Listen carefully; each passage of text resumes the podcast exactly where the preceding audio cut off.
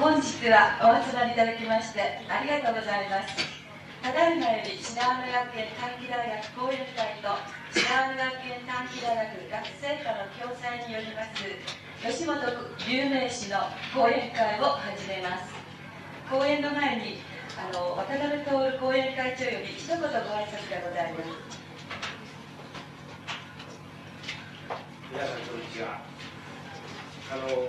私当学園の講演会長を務めさせていただきます。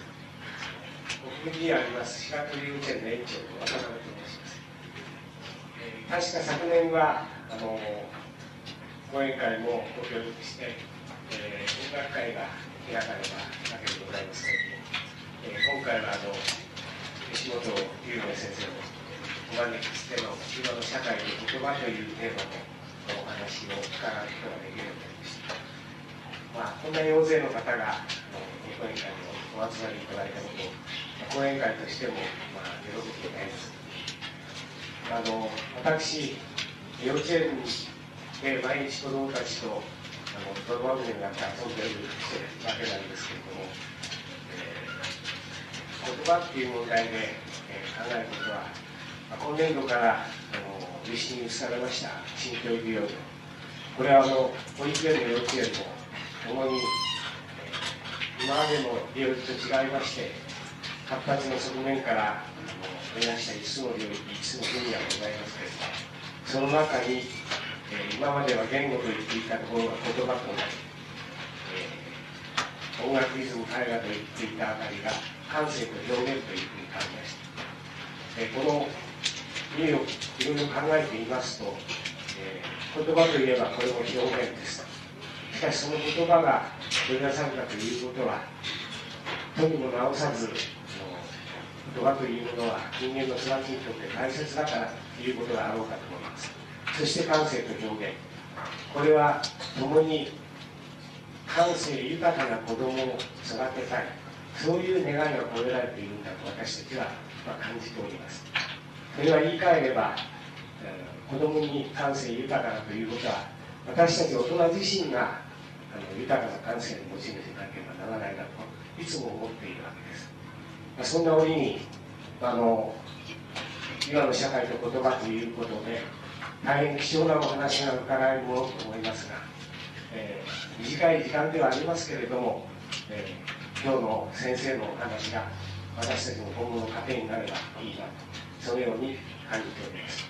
どうも大変あの冒頭で失礼なお話をいたしましたけれどもこれで私のご挨拶を終わりたいと思います。吉本先生よろしくお願いしますそれではあの吉本先生にご講演をお願いするのですがそこであの吉本先生について「フォー・ビギナーズ吉本隆明」という本の初めに書かれております一節を読ませていただきまして吉本先生の簡単な紹介とさせていただきます。吉本先生には失礼かと思いますけどもください。吉本龍明って一体どんな人なのかと聞かれたら思わずすごい人なのだと答えてしまう。とにかく戦後思想界の巨人と呼ばれている人物なのである。しかし詩人でもある。しかし文芸批評家でもある。文学芸術はもとより政治から自然科学社会科学宗教その他あらゆる学問への学識も深い。油絵の具の研究をしていたこともある。そして自分では庶民である人民である一行動者大衆であると名乗ったりしたと書かれています。では早速吉本先生に「今の社会と言葉」というテーマでご講演をお願いいたします。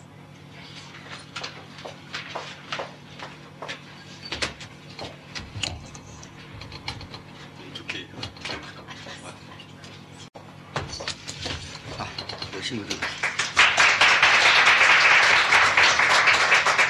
今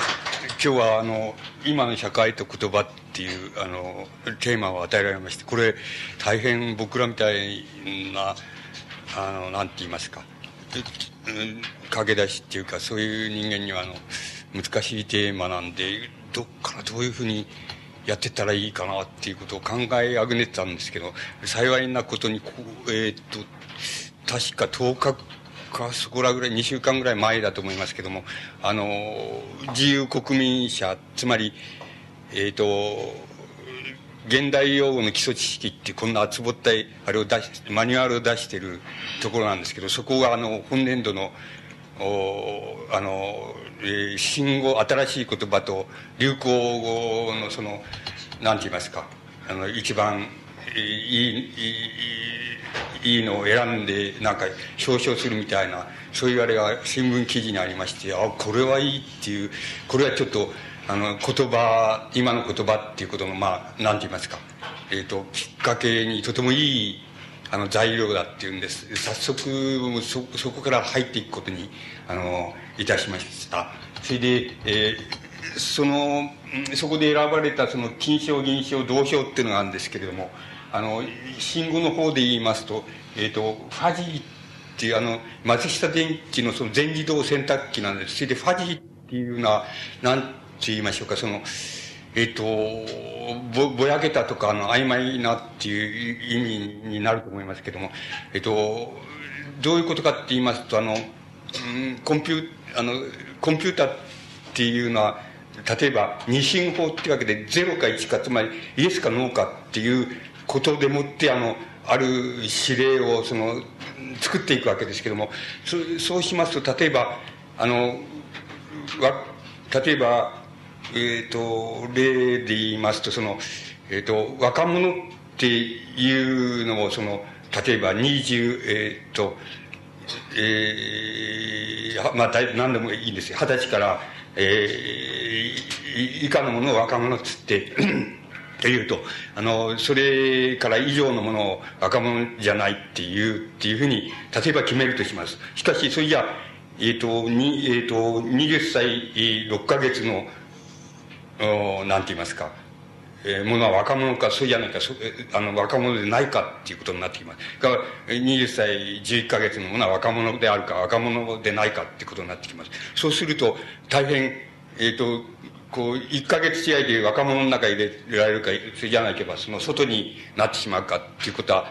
実際問題としては大変不合理なわけです。ですから、だけどコンピューターってのはいつでも二進法でこれかこれか、これかこれかっていう選択をやりながら、ある指令に到達します。だから、それ、その曖昧さっていうのを入れないと、あの、今みたいなことで、その、若者であるかないかっていうのは20歳0ヶ月から以下と以上でも決めちゃったらば、実際問題としては大変合わないわけです。ですから、あの、そのコンピューターシステムの中に、要するに曖昧さを許すって言いましょうか。曖昧さでも、その、それに応じられるっていう、その、なんて言いますか、システムをそこに入れますと、そうすると、あの、まあ、なんて言いますか、実際にそこをできるわけです。つまり、あの、なんて言いますか、スプーン一杯、洗剤入れた時と1杯半入れた時と、それから2杯入れた時と洗濯の能力が違うとかっていう場合に、2杯半とか、あの、1杯半とかっていう、その半っていうの時も、ちゃんと、全自動装置がちゃんとうまく作動するっていうふうに作ってあった方がいいわけで、それが、あの、松下電器で発売されまして、それが、なんか、その、それファジーと名付けまして、それで、えーこれ、このファジーという言葉が、あの、大変、新語としてその、えー、新鮮な感じがするし、よく流行ったっていうことで、あの、これが金賞に、えー、選ばれています。えっ、ー、と、一通り説明しましょうか、その、えー、簡単に。えっ、ー、と、銀賞になったのは、ブッシュ本っていうんです。ブッシュ本って何かっていうと、あの、ブッシュ大統領から、えー、あの、なんて言いますか、海海部、えー、首相にその、電話でもって、えー、中東問題にして、お前とか援助してくれとかいう、それを、ブッシュ本っていうのを、その、ブッシュ本って言って、それで、きっと多分、その、こういうのを作った人の心の中では、つまり、えー、いつでも日本の総理大臣がアメリカの大統領に言われると、はいはいって言ってるっていうことに対する皮肉が込められているんだと思います。で、ブッシュ本っていう言葉が、えっ、ー、と、流行りまして、それで、これが銀賞、信号として銀賞になってるわけ。それから銅賞は親父ギャルです。これ、あの、中村で言うこの、えっ、ー、と、あの、何でもいいんですけど、まあ、お冗談っていう漫画でもいいんですけど、その、そういう漫画に出てくる、その、なんて言いますか、ちょっと、あの、OL でもって、その、なんて言いますか、少しお年を取った、そういう OL のことを親父ギャルっていうふうに名付けて、まあ、親父ギャルらしい、その、性格を中で職場で示すっていうそういう人が岡村さんっていうのが出てくるんですけどもそのその親父やるっていう言葉はそのなんかそういうなんて言いますかオールドミスのその OL であってそれでまあそういう直色を持ってるそういうの親父やるっていうふうに名付けたんですけどそれもなかなかの流行度でこれが同賞になってなって信号としてその表彰されたっていうことなわけです。でまあ一通りやってきます。流行流行語として金賞になったのはあのちびまる子ちゃんです。あの桜桃子のあの漫画ですけどもあのえっ、ー、とちびまる子ちゃんがなったっていうことはちびまる子ちゃんっていう言葉自体じゃなだけじゃなくてそういう現象も含めてあの金賞になったんだっていうふうに思います。で大変よくあの読まれたあの今も読まれていますし、まあ、テレビなんかでも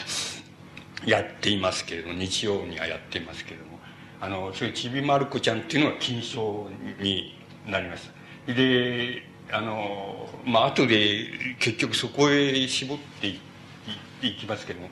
あの一通り説明して銀賞になったのはバブル経済ってバブル経済っていうのは日本のその膨張しすぎてそのわけわからなくなっているようなそういう経済現象そのあバブル経済っていうふうに、まあ、もじった皮肉ったわけです、えー、その言葉があの流行語として銀賞になっています。まあこれは多分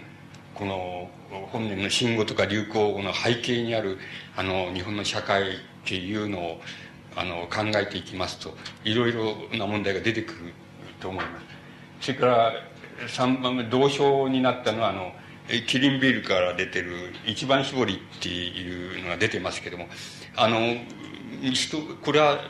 ビールの味ですから、まあ、人によってあの好きな人とは好きじゃない人がありますし皆さんもやっぱり一番搾りってあのうまいっていう人とそうじゃないそれほどじゃないっていう人がいると思います。僕はそんなそれほどじゃないと思いますけど、まあ、でも一番搾りっていうなんとなくその名付け方って言いますか。それはなかなかのものだっていうふうに思います。味よりもそっちの方がいいんじゃないかっていう感じがします。それからソニーの8ミリビデオであのパスポートサイズの8ミリビデオがパスポートサイズっていうのが出ています。要するに小型のや超小型のあのビデオ装置です。それでビデオ機です。であのこれが同称になっています。それからあのこれこれもそれからそのファジーの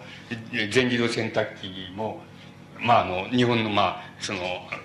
バブル経済現象のあの非常に大きな特徴部分をあの占めているわけでそれはまあ後ほど説明することはできると思います。であのあのさっき言い忘れましたがファジーっていうのはあのこう洗濯機でこの頃はえっと、掃除機でもできたっていうふうに聞いています。それから、あの、ものの本によりますと、その仙台、仙台市の地下鉄っていうのが、大体その、全自動システムの中にあの、ベテラン運転手の経験っていうのを、あの、ファジーとして、つまり曖昧な要素あるいは、あの、要素としてその、組み入れて、なかなかいい、あの、あれをしてる、あの、システム、動きのシステム、運転のシステムを作ってるっていうふうに言われています。あの、つまり、あの、ファジーの要素、ベテラン運転手の経験っていうのは、つまり、あの、あそこから曲がるときには、この辺りから少しスピードを落とした方がいいんだとかっていうことが、まあ、機械なんかじゃとても、あの、出てこない、そういう微妙な経験がありますけど、その経験の度合いっていうのをシステムの中に入れて、曖昧な要素と言います。入れてあるっていうことなんです。なんですこれで、まあ、いろんなところだから使われています使われ始めていると思いますで大衆賞っていうのが一つありますこれはえっ、ー、と三谷理恵のあのえっ、ー、と愛される理由っていう本、あの、がベストセーラーになっています。皆さんもきっと、あの、相当な部分の人が読まれていると思いま、思う、思います。で、あの、こう、あの、なぜこれが流行ったあの、まあ、大衆賞になったっていうのはとてもよくわかるんですけど、別に愛される理由っていう言葉自体は、あの、内容とそれほどあの、マッチしてるわけじゃないんですけど、なんとなく愛される理由っていう言葉自体が持つそのイメージがこう広がっていって、よく、あの、あの、売れた、売れて、今も売れている本だっていうふうに思います。で、あの、もちろん、なぜ売れるかっていう、あの、特色はあるわけです。あの、文学的に言ってもあります。つまり、何かってどういうことかっていうふうに言ってます。こあの、この著者、あの、は、あの、郷ひろみの奥さんですけども、あの、綺麗な人ですけども、そういう綺麗な人とは関わりなく、大変、あの、いい、なんて言いますか、あの、感覚を、のきらめきを持っている文章を書いています。それから、あの、もう一つは非常に歯切れがいいって、女の人にしてはもう大変歯切れがいい、あの、判断力を持ってて、あの、あんまり、あの、毛羽立たないけれども、あの、決して男の男になんか譲るっていうこともないっていう、あの非常にピタッとしたあの判断力を示せる、その資質って言いますか、性質っていうのは文章の中にとてもよく表れています。それで、あの、えー、やっぱり一番、それからそれがそういう資質って言いますか、あの、文章力っていうのも含めて、そういう資質っていうのは、一番、なんかあの、よく出ているのは、あの、あの、一等最初のところはとてもよく出てると思います。つまり、自分のおじいさんにお土産を買っていこうと思って、パリでなんか、要するに流行品を売ってる、その、ブランディーに売ってる店へ入ったとしたら、あの、そこに日本人の旅行者なんか、観光の旅行者なんか、並んでそれを買うために待ち、店で並んで待ち受けた っていうわけです。そしたらもう、なんか、1時間も、1時間半も、ま、みんな待ってるのに、その、店員さんであるフランス人の娘、女、女性っていうのは、もう全然なんか馬鹿にした態度で、その、なかなかその、やってくれない。それでしまいに係のやつが、どっかへ外出するんだみたいで、どっか行っちゃいそうになっちゃう、行っちゃったりしそうになっちゃうんです。それで怒って、この、この、二谷入江があの、要するに、待てって言って、それで、あの、もう1時間半も待ってるのに、その、あの、どっか行くんだったら誰かを代わりのあれをしてしていけっていうふうに、あの、抗議するわけです。そして、あの、して向こう、あの、びっくりして、で、あの、違う日本人のその係の人が出てきて、それで、あの、申し訳ないっていう自分が代わりに、あの、あれしますっていうふうにして、その、だんだんスムーズになっていった。それで、その時に、それ待て、待てっていうふうに、えー、あの、言った時にみんなの拍手が起こったっていうふうに書いてあります。それが一番気持ちがいい、読んでると気持ちがいい、誰、日本人が読むと気持ちがいいんです。要するに、あの、いいとこなんですけど、その歯切れの良さっていうのをきちっと持ってるっていうところがとても、あの、いいので、それは読む人に爽快感を、女性なんだけど爽快感を与えるっていう、あの、そこが多分、あの、文章も歯切れがいいんです。それだから、そこが、あの、多分この、あれ、あの、愛される理由っていう自伝的、えー、なんて言うんだろう、自伝的フィクションって言いましょうか、なんですけど、これが受けた、あるいは受けつつある理由だっていうふうに思われます。で、さて、これで一通りの、あの、説明が終わったわけです。で、ところで、あの、これを今言いましたことを、その、なんか、えっ、ー、と、全部を通しまして、何が共通かっていう、つまり、この背景にある共通なものっていうのは、あの、何なのかっていうことを、あの、考えてみたいわけです。で、これを考えてみるっていうことは、あの、本当は言葉にとっては筋じゃないんですけれども、そのもう一回書いていこうと思います。つまり、もう一回、あの、えっ、ー、と、書いていこうとは思いますけれども、あの、一応このこれら全部を通してその全部の背景にある共通なその社会現象あるいは社会構造っていうのは何だろうかっていうことで皆さんに関係がまあ比較的ありそうなところをあのピックアップしてまいりました。だからそれをお話ししたいっていうふうに思います。一つは、あの、消費社会っていう、皆さんもよく聞かれる言葉があると思います。で、あの、これらの、えっ、ー、と、ファジーもそうですし、この、キリン一番搾りもそうですし、ソニーの、えー、あの、8ミリビデオもそうですし、それから、えっ、ー、と、この、親父ギャルとかの、ちびまる子ちゃんの流行現象の背後にあるものも、あの、強いて言えばそうだっていうふうに思うのですが、それらは、あの、消費社会、日本の割に高度な消費社会っていうのを背景にして、あの、おります。で、あの、消費社会っていうのは何でしょうかって、なんだ、何を消費社会っていうふうに名付けるかっていうふうなことになるわけです。そうすると、あの、皆さんも探ってご覧になればすぐわかるように、あの、人によって、あの、消費社会っていう言葉を使ってても、何を消費社会って言ってるかっていうのは、あの、人によって、あの、様々であります。それで、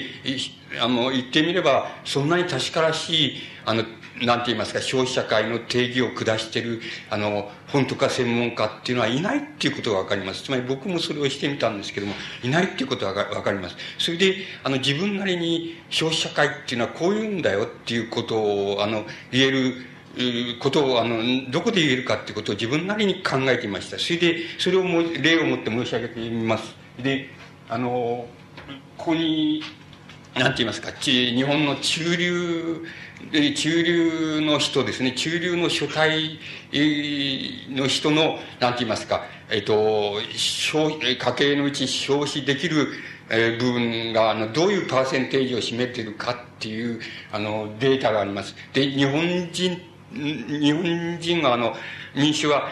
あの、大体7割から8割の人が、あの、自分は中流だっていうふうに思っています。で、あの、思っています。それで、中流のうち、あの、まあ、上中下と分ければそうなるわけですけど、それら合わせて、あの、8割近い、あの、日本人は、あの、自分を中流だっていうふうに思っていることがわかります。で、この例は、あの、多分中流の中じゃないかと思います。中流の中から少し上に行ったところだと思います。年収が600万円から800万円くらいですから、まあ、給料にしてみますと、50万円から70万円ぐらいの給料を持ってる、もらってる人、あの、収入がある人です。た多分、あの、中流の中から少し、少しだけ上の方に行く、行ってる人だっていう、まあ、それが例に取られています。して、それでもって、あの、まあ、データを、まあ、あれしてみますと、その、えっ、ー、と、平均ですけども、あの、羊消費があの32%です。で、取れますか？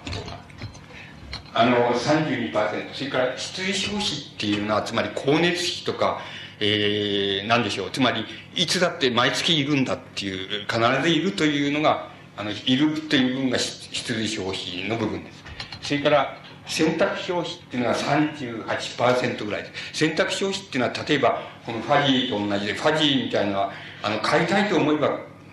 余裕があれば買うし、また買いたいと思えば買うし、あの、買うのはもったいないと思う人は買わないっていうように、あの、選択できる、あの、消費支出部分です。それは、あの、選択消費って言いますけど、それが38%です。それからこれは保険とかなんとか契約の支出それから、まあ、余ったのは貯金してあるっていうような、そういうもんです。これは、こっちの方は住宅ローンの返済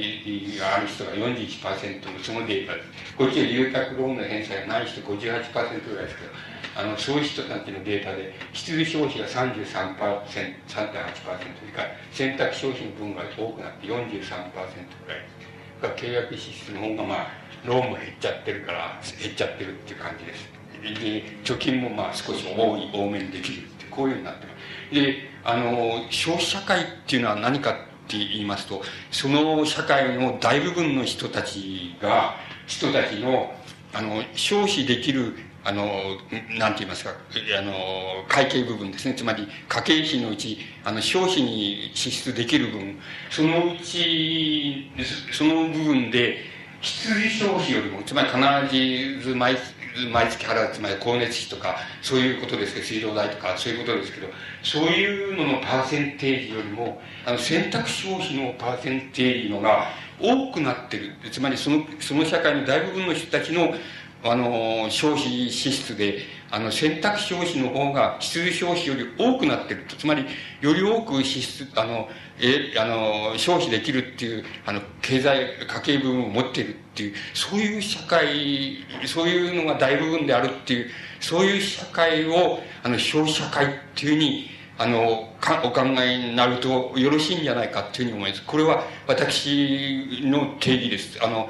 考えた、いろいろ考えたし、人の意見、人の書いたのも読んだりしたんですけど、結局はこれが一番いいんじゃないかっていうふうに僕は考えました。だから、それを、そういう社会を消費社会っていうふうに言うと、あの、定義したらいいと思います。それで日本は今、えー、こっち30、38ですから、明らかに、それで中流の人ですから、あの、大部分の人です。つまりその人たちが、の選択消費の方が多くなっておりますから、これを日本の社会っていうのは、まあまあ、あの、消費社会っていうふうに呼ぶことができます。で、あの、消費、消費部分っていうのを、これとこれを足してみますと、大体半分以上を超えているっていうのが、まあ、その消費社会の特徴です。つまり、どどっちからとって言っても70%以上が、あの、家計費の中で消費に使えるっていう、使われてるっていうことになっていなっています。からもう一つ言いましたのは、今言いました、あの、選択消費のがそのうちで必需消費より多くなっている。これが、あの、消費社会の特徴で、あの、です。で、これを、まあ、消費社会っていうことの定義と、あの、されてもよろしいんじゃないかというふうに思います。それから、えっ、ー、と、それは、あの、この、これらの、ファジーとか、あの、キリンの一番搾りとか、それから、あの、ビデオとか、こういうもの、こういう、えー、どちらかといえば、あの、えー、選択消費に、つまり、この選択消費部分に属するわけですけども、これが、あの、一つ流行しているっていう現象と、この消費社会であるという現象とは、あの、大変、あの、こう、背景としてそのパラレルになって、つまり、えー、背景としてそういうものがあるっていうことは、あの消費社会があるっていうことが、あの、わかると思います。それからその日本の社会であの、えー、まあ皆さんに関係が多少あのあるんだっていうところを拾ってきますと、えー、その老人老人度っていうものと青少年度っていうのがあります。であの老人度えー、老人度ととかあの青少年度っていうことはあの、えー、あのこれはえっ、ー、と僕なんかの造語でしてつまり、えー、造語ですけど流行らなかったっていうだけで造語なんですけどもあのこれを見ますと日本の社会っていうののあの青,、まあ、青少年青少年でもないのも入ってるんですけど青少年っていう人口を、まあ、0歳から14歳っていうふうに取るとします。が老年っていう人老年っていうものを65歳以上っていうふうに取るといたします。そうしますとあの昭和10年ですから昭和10年のデータが昭和10年っていうのは戦前ですね。戦前におきましては0歳から14歳のあの人口が36.9%それから老年の人口が4.7%ですそれから昭和45年になります。そ昭和45年になりますと青少年の人口は減っていきます。で36%大丈夫ですか？あこれですか？あのえーと、24%ぐらいに減ってしまいます。それであのそれそれ大丈夫ですか？なんか大丈夫ですか？あのそれに対してあの老年の人口はあの増えていっています。でところでまあ現在に近いところですけどあの青少年の人口つまり0歳から14歳の人口はもっとなおさら減っています。18.5%それからあの老人のあの65歳の老人のパーセンテージはご覧の通り11.9%で増えています。でこれはそのまますますそうなっていって青少年人口が少なくなりそして老年人口が多くなる傾向にあります。それであの年齢の取り方によりますけれどもあのこれではあれですけどもあの大体においてあの働ける人働いける人口で働く人口っていいますか15歳から64歳までの、えー、この割合っていうのはそんなに変わらないんですでそれに対してあのつまり青少年の人口がえこの0歳から14歳までの人口が減る、減っていくにつれて、老人の数が増えていくっていうことが、あの、言えます。つまり、これは割合に、あの、なんて言いますか、その、平行、逆平行状態があるっていうことが、あの、言えます。だから、ますます、あの、なんて言いますか、青少年の人口がますます減っていきまして、ますます老年の人口が増えていくだろうっていうことは、あの、推測することがあのできるできます。つまりそれはあのなんて言いますかこの消費社会のあの大変大きなあの特徴だっていうふうにあの言うことができます。またあの日本の社会の大変これ現在とこれからそれから過去と比べての大変大きな特徴だっていうふうに言えると思います。つまりあのよく新聞なんかにあるその老齢化社会になりつつあるとかこれから大変なんだっていうあれが出ていますけれどもあのいうこあのよく記事がよく出ていますけれどもそういうふうになっていくだろうっていうふうに思います。そこではあの介護老人といいましょうか。あのいわゆる母系老人っていうのと、うん、あのこう身体あの寝たきり老人っていいますかそれの数ももちろん増えていくでしょうけれどももちろんあの活性のある老人の数ももちろん増えていきます。つまりそういうことについてあの何て言いますか人間っていうのはあの老齢化社会になるにつれて老人が老人がまた元気になります。つまり昔の60歳と今の60歳だったらば比べ物にならないくらいにあの今の60歳の老人の方が元気で働くことができます。ですからそういうことは大変主体的な問題を入れていかないとあのデータだけでいきますと大変悲観的なイメージになりますけどそれとは限らないのです。つまりこれは文学でも同じ。で例えば、えー、20歳の石川啄木は明治時代の石川啄木はあの現在僕例えば60いくつですね66か7ぐらいだと思いますけどもあの僕らよりもはるかに大人です。あの明治時代に啄木は20歳の時にあの書いたものを見ますと僕らよりも大人です。つまりあの当時の20歳っていうのは今の60歳ぐらいに該当するくらいにあれなんです。つまり我々は若いっていうか未熟60歳のくせに未熟なんです。つまりそういう意味合いではまた逆な意味で活性があるわけです。あの活力があります。だから老老齢化社会っていうから老人はみんな寝たきり老人と地方の老人だけかっていうとそんなことはないのでそういう人ももちろん増えるでしょうけれどももちろん元気あって判断力も立派でっていうのはそういう老人もますます増えていく。っていうことは間違いないことなんでだからそういう人間っていうのは主体的なもんで別に環境だけで、うん、言っちゃいけないっていうことがあります。つまりあのこれは老人問題だけに限らないんですけどもあの環境問題ってよく出ていますけどそれもあれはあのああいう論議っていうのは全部そうですけど見て一人でにあのなんか人間の方はぼやってしてそのなんか汚染されてるばっかりだと思って思ってるしっていうそういう口ぶりになってしまいますけどもそれはそんなことはないので人間っていうのは汚染されてされてるうちは気が付かないうちはいいけど気が付いたらちゃんとそれに対してその対策を講ずるっていうことは人間っていうのはできるんです。だからそういうことをちゃんとあの主体性もあるんだよっていうことをちゃんと感情に入れないとあの論議が間違ってしまうと思います。あのでこれはあのまあ皆さんの方にも関係があると思います。であのもっと皆さんの方に関係があるあるのを申し上げますとその合計特殊出産率っていうのがあります。これはあの障害出生率とも言うわけですけどもまあどういったでしょう。年齢別にあのなんて言いますか子供の数をその集めていってそしてその合計っていうものからあの大体人間にあの一人の女性がその生涯に産むであろうそのあの因数を推定推定して計算したのがあのこ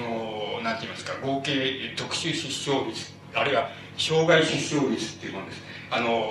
いうものなんです。そしてこれを、あの、先進国の障害、えー、特殊出生率の移り変わりっていうのを、あれしてみますと、あ、それで、それで、その障害、合計特殊出生率っていうのが、あの、2.1以下になると、あの、人口はだんだん減っていくっていうふうに大体されています。そそしてそれの推移を見てみますと日本であの日本をときますと日本は1975年5年 ,5 年後ですね昭和の、えーと、昭和40何年でしょうかねえっ、ー、とあの75年頃から要するに人口減少減少の、えー、ところにあの入っていきます。それからだんだん減っていく障害出生率が減っていく一方です。であの大体先進国ばっかりですけどアメリカも大体あの1975年頃から大体人口減減少状態に推移していきます。スウェーデンっていうのはなんか、えーと、他のことはともかくとしてその福祉、えー、社会保障みたいな関係では先進国なんですけどこの先進国は1970年頃から人口減少状態に入ってきますで、まあ、いくらこう見見られますように、大体において75年、えイタリアを除いて大体75年頃から、あの、世界の先進諸国は、人口が減っていくところにあの入っていきつつあります。これは、ある意味でいいことでしょう。つまり、うん、そうしますと、あの、個々の人の生活っていうのはそれだけ豊かになり得るわけですから、あの、それはいいことなんでしょうし、また、あの心配な人為政者のように心配のうちでも心配な人がいると人口が減っていったらどうどうなるんだとかいろいろその心配なこともあるんでしょうと思います。あのいいことも悪いこともあるのであのこれ人口があの減少していくっていうことがあのそれ自体があのなんて言いますかあのどうだつまりどうだってことはつまりいいとか悪いとかってあの一時的には決められないのでいい面もあれば悪い面もある。それから見方によってあの悲観的に見る見方もできますしそれから非常にこれはいいいいあのいい状態だっていうふうに見る見方もあると思います。ですからそれはそれぞれなんですけど大体75年頃っていうのはあのこれで言いますとこれで言いますと消費支出があの大体半分以上になっていってそれからあの産業で言いますと第三次産業と言いますけどであのサービス業とかあの小売業とか流通業とかっていうそういうあの産業が半分以上を占めていった社会に転化したのが大体この辺りだというふうに思います。つまりこの辺りから75年あたりからあの消費社会先進国は大体消費社会にと言えるあの状態に入っていったっていうふうに考えると大体において間違いないと思います。であの消費社会に入っていったっていうことはつまりどういうことかって言いますとあの産業的に言いますとあの製造業の、えー、あの製造業とそれから第一産業、農業、漁業、林業っていうようなものとが、その相対立して製造業中心の社会であったっていう資本主義の社会の、あの、初期の頃ですけど、初期から交流期にかけてそうなんですけど、そういう社会のイメージが、あの、通じなくなったっていうことを意味しています。現在においては、第三次産業って製造業に中心があるっていうわけじゃなくて、その人口から言っても生産力から言っても、あの第三次産業に、あの、日本の社会、あるいは一般的に消費社会の重点が移っていってしまっております。つまり、あの、それは大体において、あの、この75年頃からそうじゃないかっていうふうに思われます。つまりそのことと出生率、あの、え、人間の出生率って障害出生率っていうのとはで関係があるかどうかっていうことはこれもまた一義的には決められないことですけどもある関係がありそうに思われます。つまりなかなかどう関係があるかっていうのを極めるのはなかなかあの決定するのは難しいですけれどもあのある関係がありそうに思われますのでそれでまた皆さんにも関係が深いのであの挙げてみました。であの日本の状態も同じように先進国並みに同じように推移しております。それからあの えっ、ー、と、えー、同じ関連したデータなんですけど20歳から24歳の女性の未婚率っていうのがあるわけです。未婚率の推移を見てみますとえっ、ー、とあの 20, 20歳から24歳で半分以上が未婚だっていう日本が半分以上未婚だっていうのは1950年頃からそうですこれはもうこの数字55点に60年で63.3 70年で71.7で1980年まあ現在の割に近いところですけど77.7%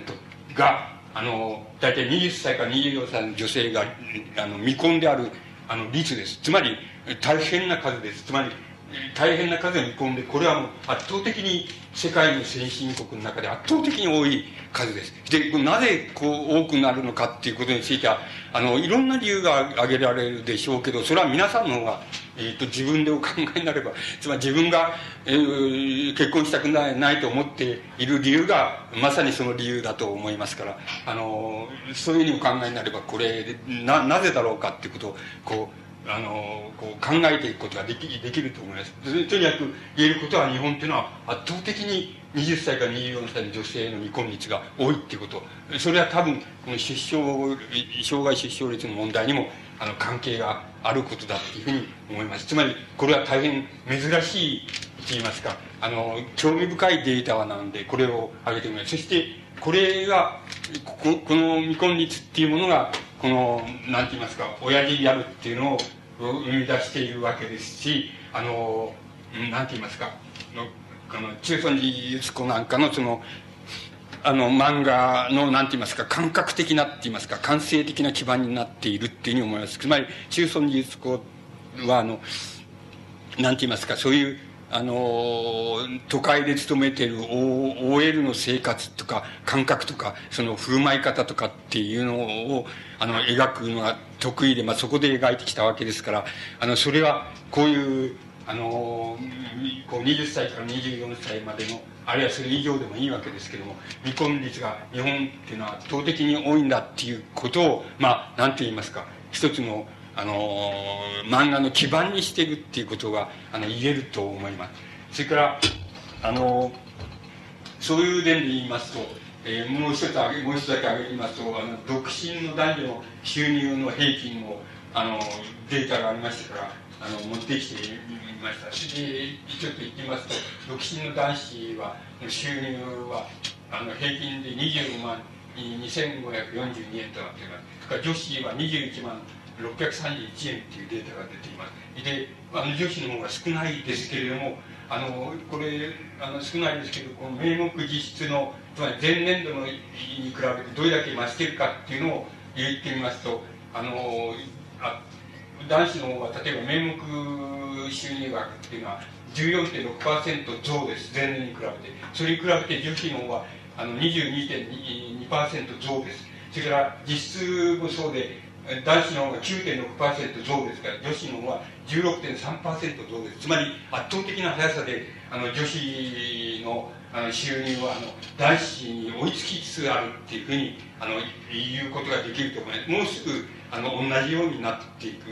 あの数年を追ってないで同じところまで行くだろうっていうふうに思われます。あのこれこれらのことはあのなんて言いますか。うんあの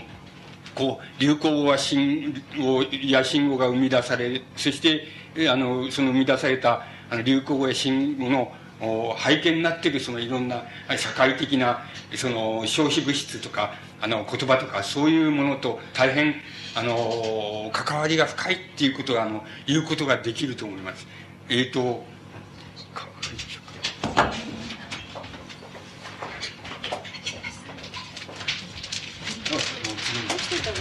えいやもういいいい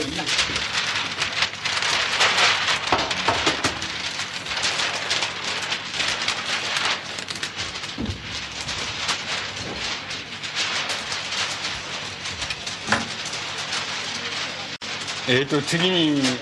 この5番目の項目、えー、に挙げた項目になりますけれども、えーと、こういうデータがありますから持ってきました。この、えーとつまりなんて言いますか、えーえー、皆さんの方の関心がどこにあるのかっていうのはよくわからないであの当てずっぽうでやってきましたから関心がありそうなところをやってみたりあの少し面倒なことをあの言ってみたいっていうことで少しあんまりそのうまく定まらないんですけど、えーと、関心の深そうなところでデータを持ってきました。平成2年度の大学卒の女子の就職率と就職だって就職率っていうのは81%の人が就職してます。つまりこれは男子とほとんど同じあのパーセンテージです。つまりそういう意味から言ったらもうあの女性の進出っていうのはもう男子並みになってきてるっていうことが言えます。それから就職業種の順位を言いますとやっぱり製造業があの第一でそれでそういうデータがそうなっていましたかそう書いています2位はサービス業3位が卸小売業っていうふうになっていますでこの卸小売業とサービス業っていうのを足しますとこれは両方とも第三次産業っていうふうに言われているものですけども第三次産業への就職の方があの数がパーセンテージが多いんじゃないかっていうふうに思いますで製造業の方が多分少ないパーセンテージになっちゃうと思います。であのそれが現状だと思いますこれはやっぱり日本の消費社会の現状にあの見合ってるっていうふうに思います。えっ、ー、と日本の消費社会では大、えー、あの一次産業つまり農業とか漁業とかあの、え、林業とかそういうような大一次産業に携わっている人口は大体78%です。全体の78%です。で、製造業に携わっているのは大体30%ぐらいです。30%から40%の間ぐらいです。で、ところが、あの、第三次産業、つまりサービス業とか、卸小売業とか、流通業とか、そういうところに、そういう産業に携わっている人が、日本日本では、あの、大体、えー、50何パーセント、つまり60%くらいです。つまり、あの、大部分の日本人は、もうすでに第三次産業に、あの、重点を移しているっていうことが言えます。ですから、もちろん就職先でも、女子であると、男子であるとにかかわらず、多分、第三次産業への就職の、あの、パーセンテージが多くなって、多いだろうっていうことは、あの、推察がつけられるわけです。それで、あの、つまり、これらの、さっきからのイメージで言いますと、あの、女性の、なんて言いますか、解、解放度って言います、言いましょうか、あの、職業についての解放度、その他についての解放度っていうのは、圧倒的な速さで、あの、進みつつある、日本の社会では進みつつあるっていうことが、あの、概して言え、言えると思います。つまり、あの、そういう意味合いで、だったら、あの、女性の方は、あの、うん、なんて言いますか、あの、き希望を持っていいんじゃないかっていうふうに思います。あの、圧倒的なものだと思います。で、それに対して、あの、男子、男子の方は、くたぶれちゃってるっていうふうな感じがします。あの、僕らもくたぶれてますけども、あの、学校卒業したところでもくたぶれているような気がします。それは、それに比べて女性の方は、あの、圧倒的な活力で、あの、軍を追いつきつつあるっていうのが現状だっていうふうに思います。であのそのまあ一つの例として日曜の夜をどう過ごすかってこれはサラリーマンについてですけどあの20代の OL と20代のそのビジネスマンとその両方で比較していますと日曜日の夜をどうしてるかとほとんど毎週外出しているっていうのは、えーと、女性の OL の方では13%え、ー、とえー、あの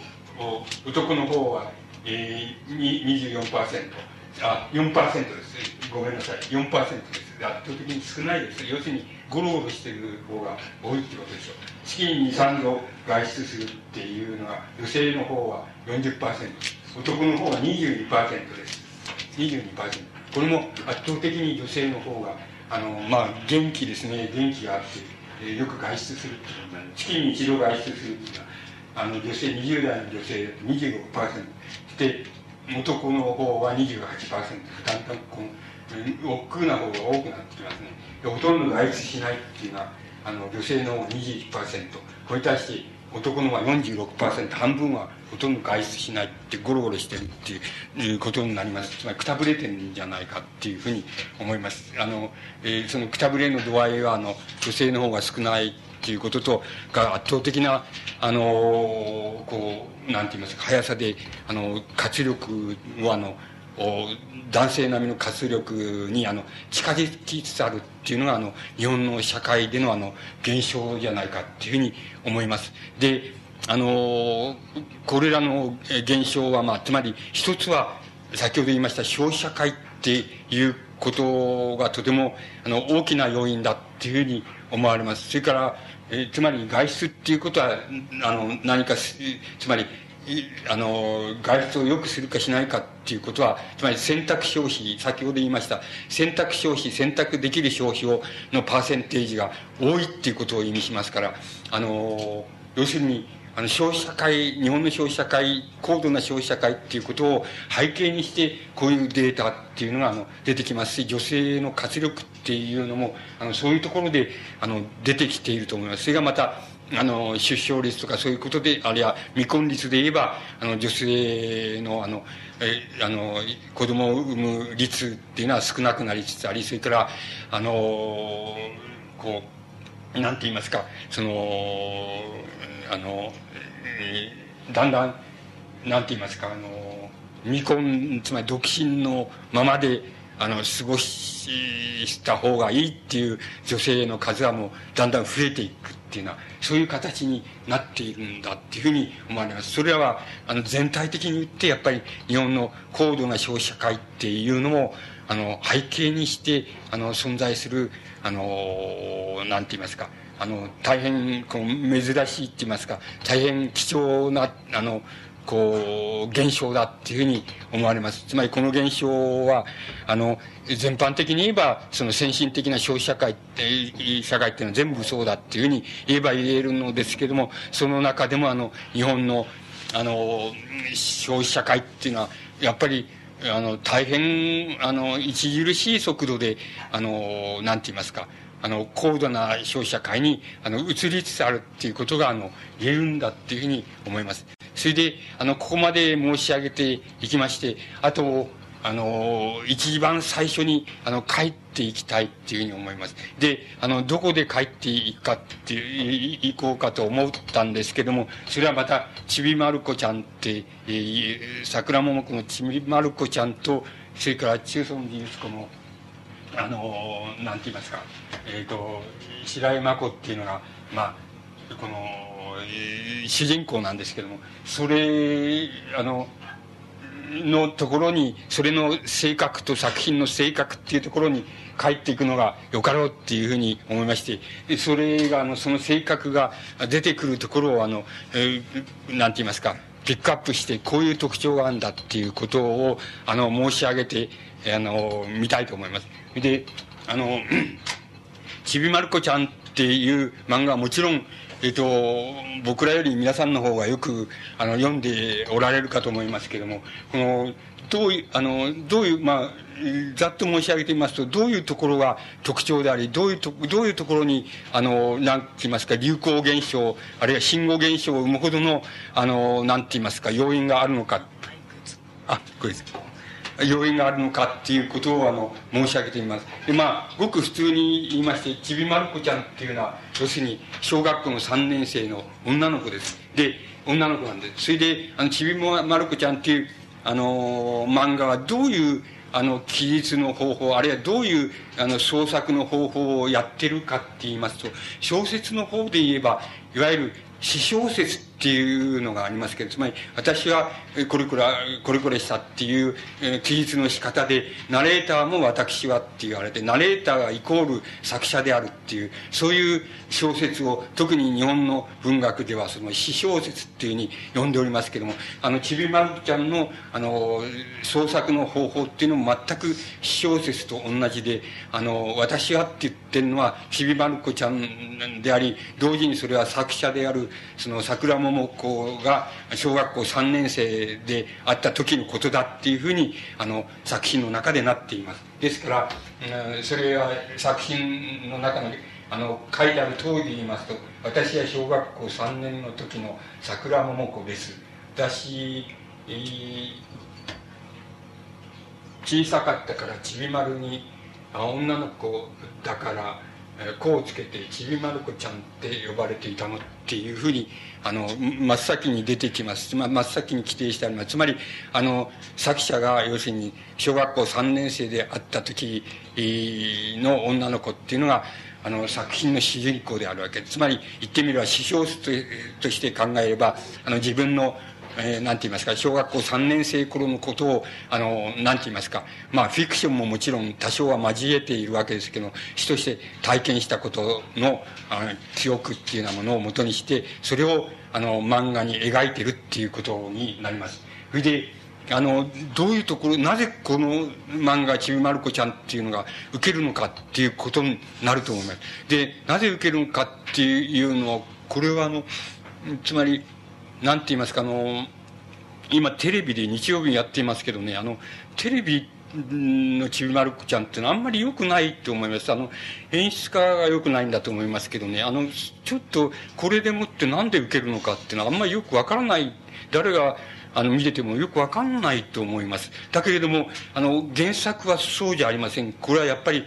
相当なものだっていうことがわかります。相当な作品だって、いい作品だっていうことがわかります。で、どういうところをまず特徴としていいっていうふうに言えるかって言いますと、一つは要するに、あの、なんて言いますか、まあ、小学校3年生なんですけども、つまり、あの僕らやってる、僕らもが、まあ、60なら60として、また、あの20歳なら20歳として、それじゃ30なら30として、まあ、小学校3年生頃を、の記憶って言いましょうか、記憶、あるいは思い出に残ってることっていうのを、あの、こう、考えてみろっていうふうに言って、いうふうに、えー、言った場合に、その考えられる、その、まあ、ああいうことあったなとか、こういうことあったなっていうことが、まあ、いろいろあるわけですけども、あの、この、この作者の、つまり、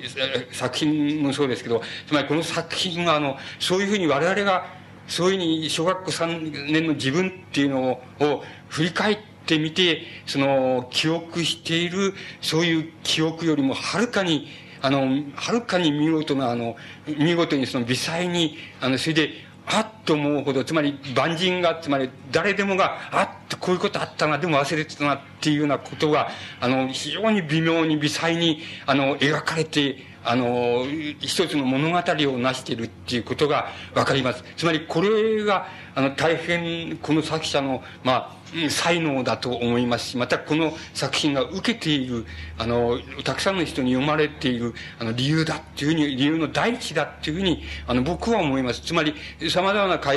析の仕方ができるでしょうけど、僕らが、あの、考えてみますと、そこが、あの、ちびまる子ちゃんのあの、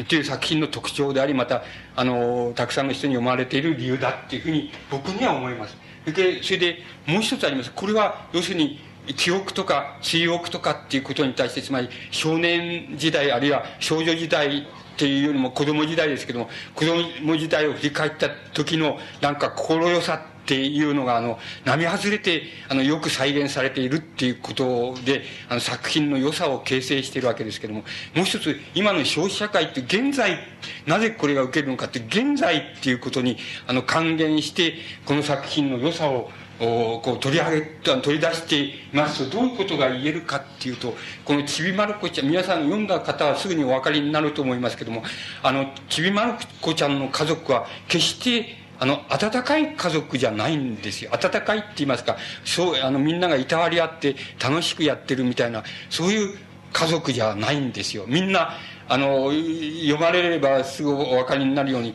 みんな相当言いたいことを言ってるんです。父親も母親も、あの、子供を叱るときにこのバカ野郎も言いますし、あの、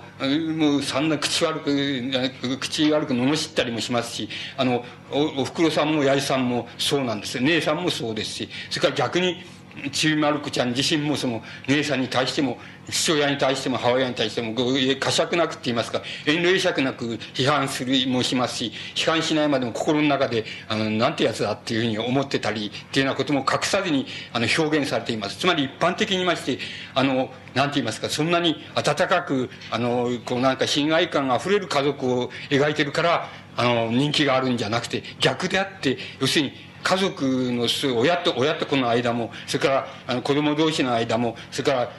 あの相互の間もなんて言いますか相当言いたいことを言ってあの冷たいこと言うねっていうのはあの言い方もしていますしつまり言いたいことを言い合ってる家族っていう印象があの一番深いと思います。つまりそれはとても重要なことであのなぜ重要かって言いますと現在のつまりあの家族制度の中でこれはあの、お年寄りの方はすぐ、すぐお分かりになるなるでしょう。体験しておられると思いますけど、あの、子供なんか当てにできないぞみたいな、つまり、あの、いうようなふうに、あのなって子供があの自分が年取ってきたらそのいたわってくれてその,、えー、そのよく世話してくれてなんていうことは到底思えないっていうふうに年取った方はお思いになっておられると思いますしまた若い人はごめんだよっていうふうにあのそんなにあの面倒見たりそのあの面倒くさくてそのなんか気分を察してやったりとかって面倒くさくしょうがないって子供の方は本音のところで思っているだろうっていうことは多分現在の家族像としては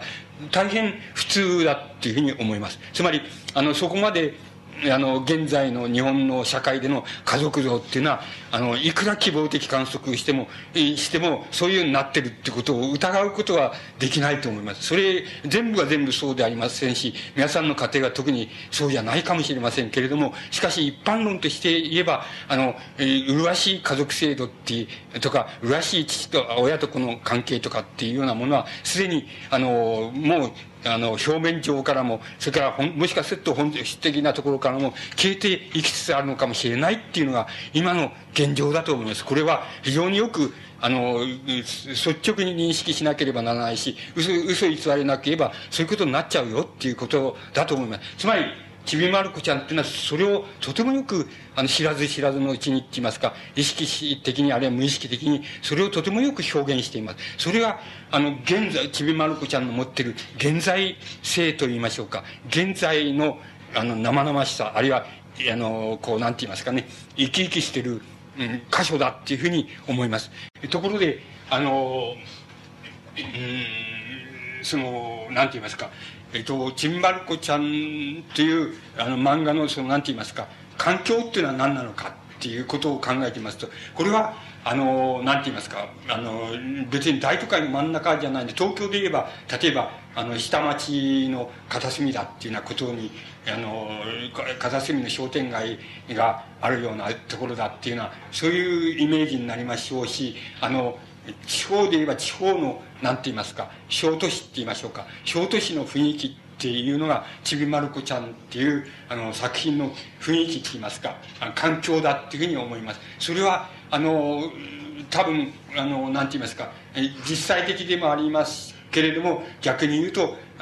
多分にあの解雇的でもあります。つまりあの現在から現在この作者桜桃子っていう作者はまあ現在20まあ、278だとしまして小学校3年ですから3年だから今より十何年前な十何年前前のなんか地方の都市とかあの東京で言えば下町のあの片隅の商店街とかそういうところをあのこう彷彿とさせるそういうあの環境の中であの学校へ通っているっていうことが分かります。つまりだからそういう意味合いで言えば多分にあの開口的なものをあの読む人にくすぐるって言いましょうか。あの与えるところがあります。それがあのちびまる子ちゃんのまたあの一つの特色だっていうふうに思われます。それでそれだけの特色があの、まあ、見事に表現されていますとそうするとあの大体その大変よく現在あのアピールして読まれまあいろんな年齢の人に多分読まれてるんだと思いますけどあの読まれているその根拠になりうるっていうことが言えると思います。であのまあいずれにせよそういう中であの何て言いますか大事に作品としての特色を挙げなきゃならないのは大変その幼児期あの少女期あれ少年期のあの再現性っていうのは実に見事だっていうこと。これがこの作者のまあ才能だと思います。これは大変貴重な才能で才能だと思いますけどこの才能が、まあ、いずれにせよものを言ってんだっていうことはあの確かだと思います。風俗だけであのこの作品が受けてるわけがないのでやっぱり作品としての良さっていうのはその再現性っていうのにあると思います。あの僕らはやっぱ感心しちゃう。でまあいろんなところで感心しちゃうわけですけどもあの例えばあのなえっ、ー、と夏夏休み夏休みが始まるっていうあの時にはまあ明日から夏休みだっていうなってそうするとまあきちっとしたあのなんて言いますかあの生徒はちゃんときちっと普段からあの机の中ちゃんと整理してあるんですけどもあの僕らみたいにだらしねあのあの生徒はあの夏休み明日から夏休みっていう前になって急にあの机の中全部総ざらいしてそれを全部持ってそれであのうち帰るっていうようなことになっちゃういつでもなっちゃったっていうのを覚えてるわけですけどそういうことっていうのはあの実によくあのこの作品があの再現しています。そのあっと思うくらいあのその時の気持ちって言いますかあのあの汚い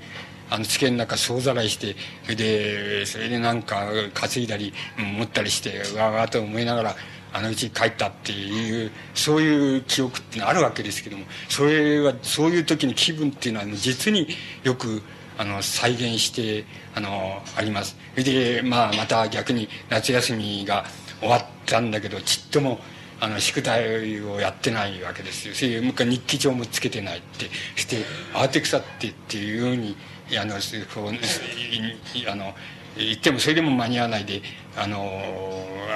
姉とか兄とかあの親とかに追っつけてあのそれで少しずつやってもらってやっと間に合わせるとかあの宿題でもなんかあの標本を作れとか昆虫採集の標本を作れなんていういうのは全然やってないわけです。やらないわけです。それであのもうあ明日明後日も学校持ってかなきゃならんっていうなってからなんか腹っぱい僕なんか記憶ありますけど腹っぱい行ってそれでコオロギかなんか取ってきてで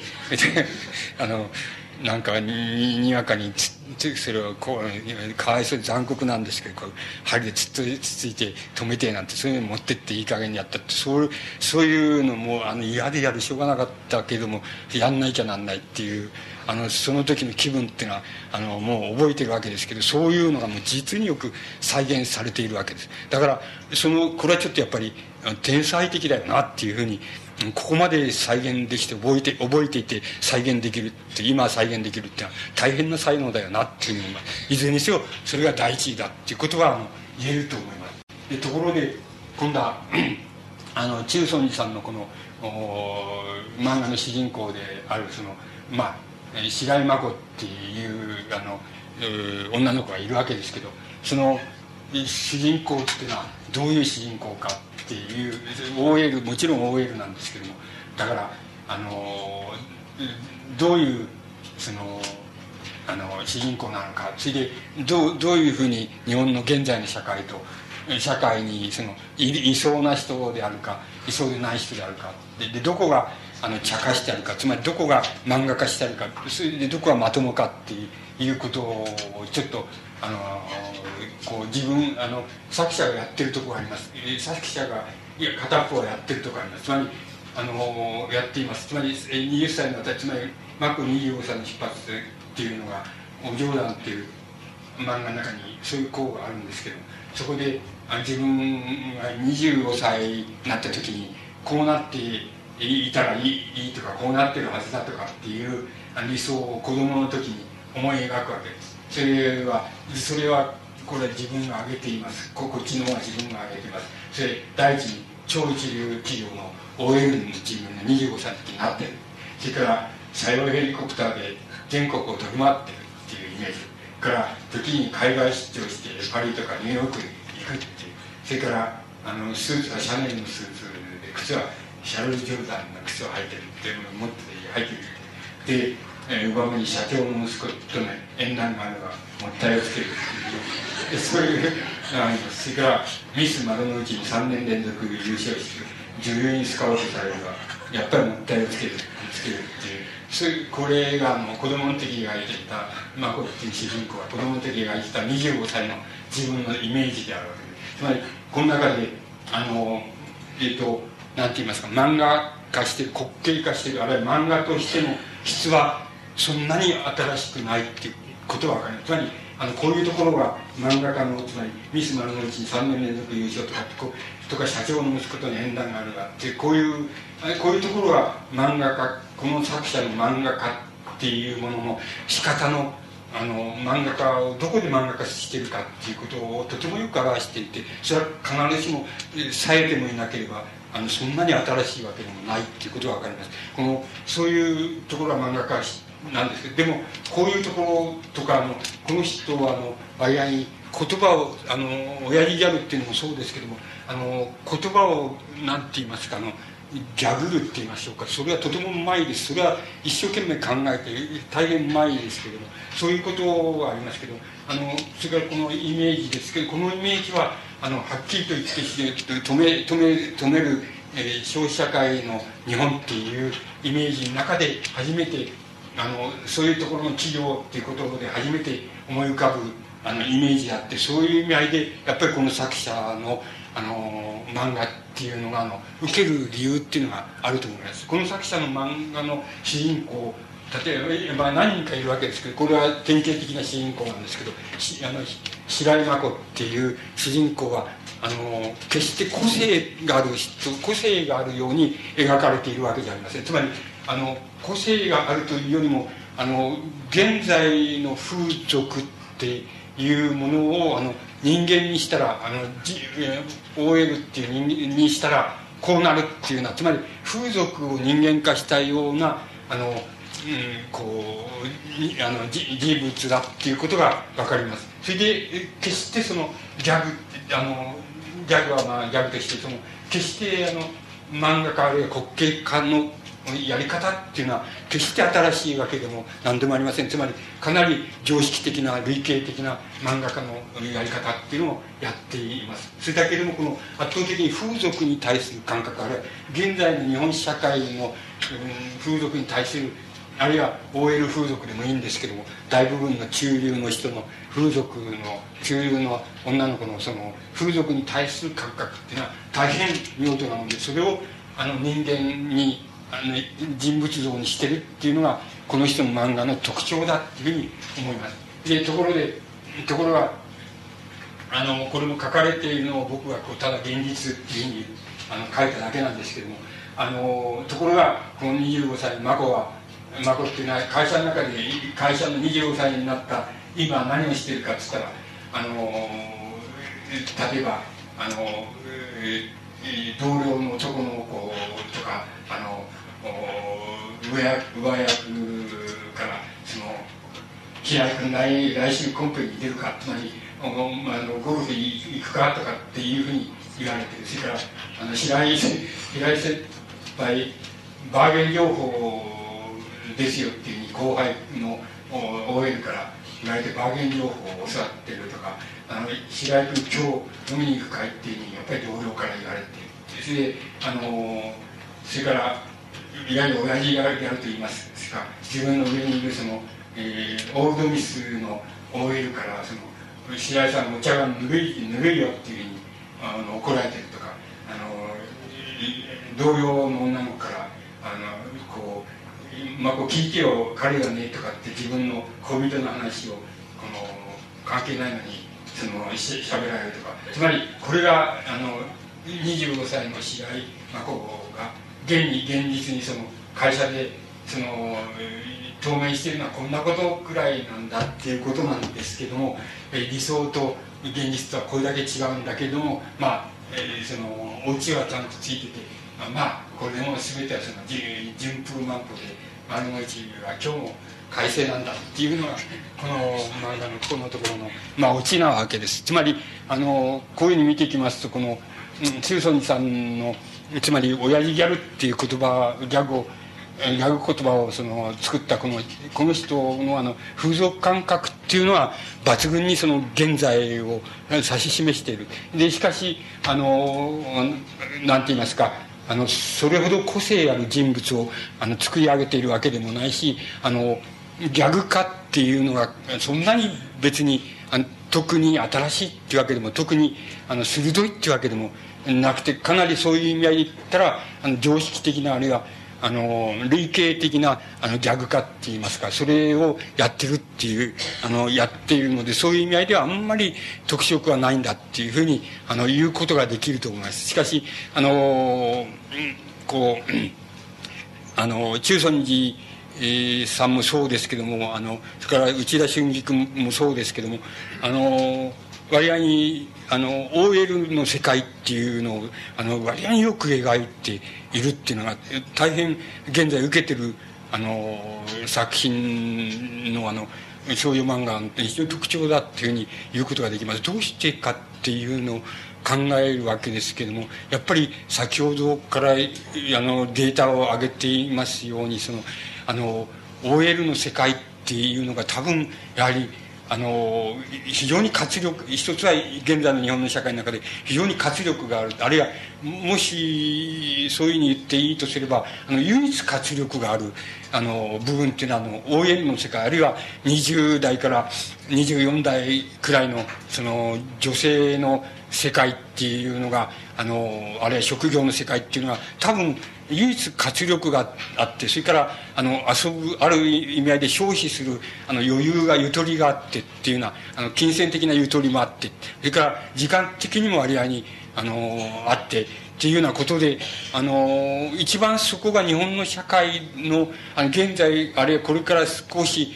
後になりましょうけれどもあのそのところで言えばあの一番活力のある部分であの一番面白い部分なんだっていうことがあの一つあると思うんです。これはあの同じ年代の男の子を持ってきたってあのゴロゴロしてる方が日常ゴロゴロしてる方が多いっていうんだから多いとか、まあ、半分近くがゴロゴロしてんだっていうんでこれは漫画にはならないっていうふうに思います。それからもちろんあの僕らみたいなお年寄りっていうお年寄りって言いますかもう取ってきたって大したことないのでつまりあの本当はもう降りたくてしょうがねえんだっていう言いましょうか。もう降りたくてしょうがねえんだっていうそういうあのなんて言いますか感覚だっていうふうに思います。つまり、えー、かっこいい言葉を使いますと要するに行きじゃないんだ。俺はもう帰りなんだっていう、えー、帰り帰りっていうのは、え、非常にあのいろんなことが分かるんだぜとかいうことも言えそうにも思いますけれどもあのまあ降りたくてしょうがねえんだっていう。でそれに対してやっぱり今あの若い女性だけが多分登りた登りたくてしょうがないし登りようと思うならば登れるっていうあのそういう活力を持っているんだっていうふうに思います。から男性の方は、えーと、同じ年代の男性の方はどうかって言いますとこれはあの,、うんと、あの日本の社会っていうのはつまりあのもう70%ないし80%は自分が中流だっていうふうに思ってるわけです。というのが男性主として男性の世界だっていうふうに思います。であの自分があの70%も80%もつまり大部分の人が、えー、ものがあの自分は中流なんだっていうふうに思ってるっていうことは何かって言いますともう何もすることないじゃないかっていうことだと思います。もちろん中には特別俺上流に行くんだっていう人もいるかもしれないけどもしかし何も困りもしないで自由なことできるっていうんだったらばもう別にいいよっていうのはまあ普通の人の考え方だと思います。ですから中流の人が70ないし80%いるっていうことは何かって言ったらあのもういいよっていう感じだと思います。つまりこのいいよっていう感じは誰が背負ってるのかって言いますとやっぱりあの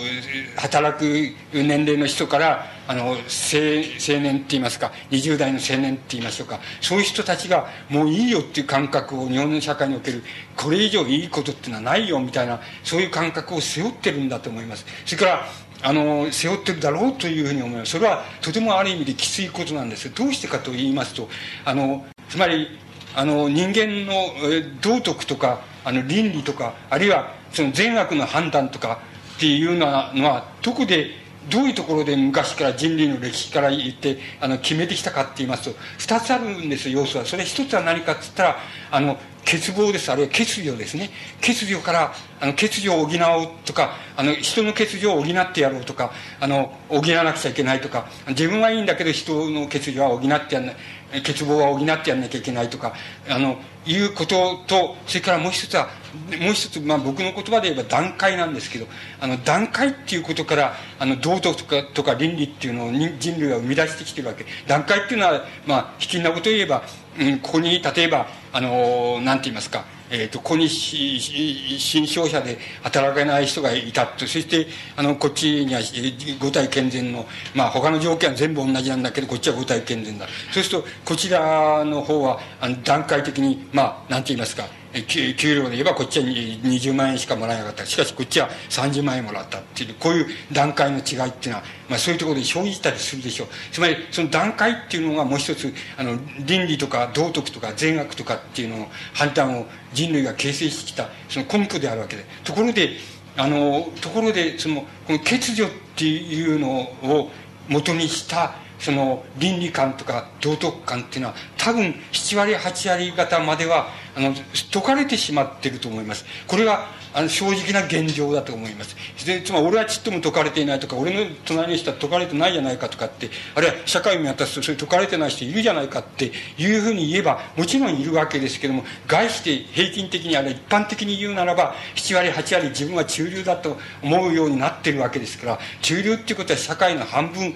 あれぐらい半分のところのを占めているっていうことですから半分って言ったらもう上行くか行くようにないないわけです。つまりあのこれこれでもいいって言えばもうこれでいいわけです。社会の中枢を形作ってるわけだからそれでいいってことになるから。つまりそうだっていうことは欠如あるいは欠乏をもとにした倫理っていうのはあの組み替え組み替えを必要として、つまり一般論として言えばですけれども一般論として言えば組み替えを必要としているっていうのは日本の社会あるいは日本だけじゃなくてあの世界の先進的な社会での現状だと思います。つまりあとは段階をもとにしてしか人間の倫理っていうのは本当は作れないよっていうふうにあの真っ正直に言っちゃえばもうそういう段階そういうところに来ているっていうふうに思った方がよろしいと思います。つまりそういうところであのそういうところに来ているっていうことのことが何をもたらすかっていうことなんですけどもそういうことがあのとてもこの何て言いますかこの中層二さんのあのこの漫画もそうですしこのちびまる子ちゃんもそうですし岡崎さんの、うん、漫画もそうですしその内田春菊もそうですけどそういう問題をあの何て言いますか無意識のうちにって言ったらいいんでしょうか。無意識的にとてもよくあの象徴してるっていうことがあると思います。それが多分こういうあの何て言いますか。あの、うん、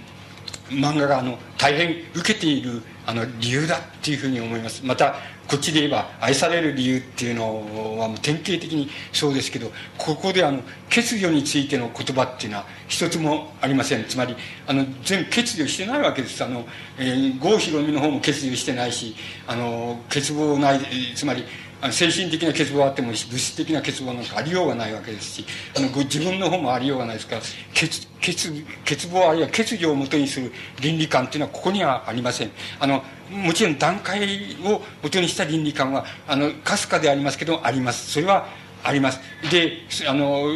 あのまたえっと、もしそれを世界大に広げんならフランス人っていうやつはあのつまり西欧の先進国って言いましょうか。先進文化先進国っていうのは日本人があのにわかなり金の日本人がなんか金に金に任せて押し出してってパリかなんか押し出してってなんか観光しちゃまたその流行品の店行って並んじゃ物を買ってるっていうのも軽蔑の眼で見渡してるみたいなそういうのをあのこうこうすぐに肌で感じるわけですけどもあの感じてそれに対してもうあの極めてストレートにその反発するみたいなつまり段階に対してはあの大変見事な反発の仕方をあのしています。つまりあのつまり誰でも万人があのそういう意味合いのあの文化的にバカにするなっていうバカにしてるっていうのは誰にでも分かるわけ。つまり僕らの世界でも文学のいやとか哲学の世界でも向こうから人がやってきてやってくる。そうするとあのバカにしてるくせにしやってっていうふうにあの思うわけあの思うことはしばしばあります。それであのまた逆にバカにしてるから少しいじめてやれっていうふうに思う時もあります。僕はあに今はもうやらんことにしてますけどもう数年前までよく性能の悪いその溶撃をミサイルで僕にやれやれって言うからや何回かやったことありますけどもう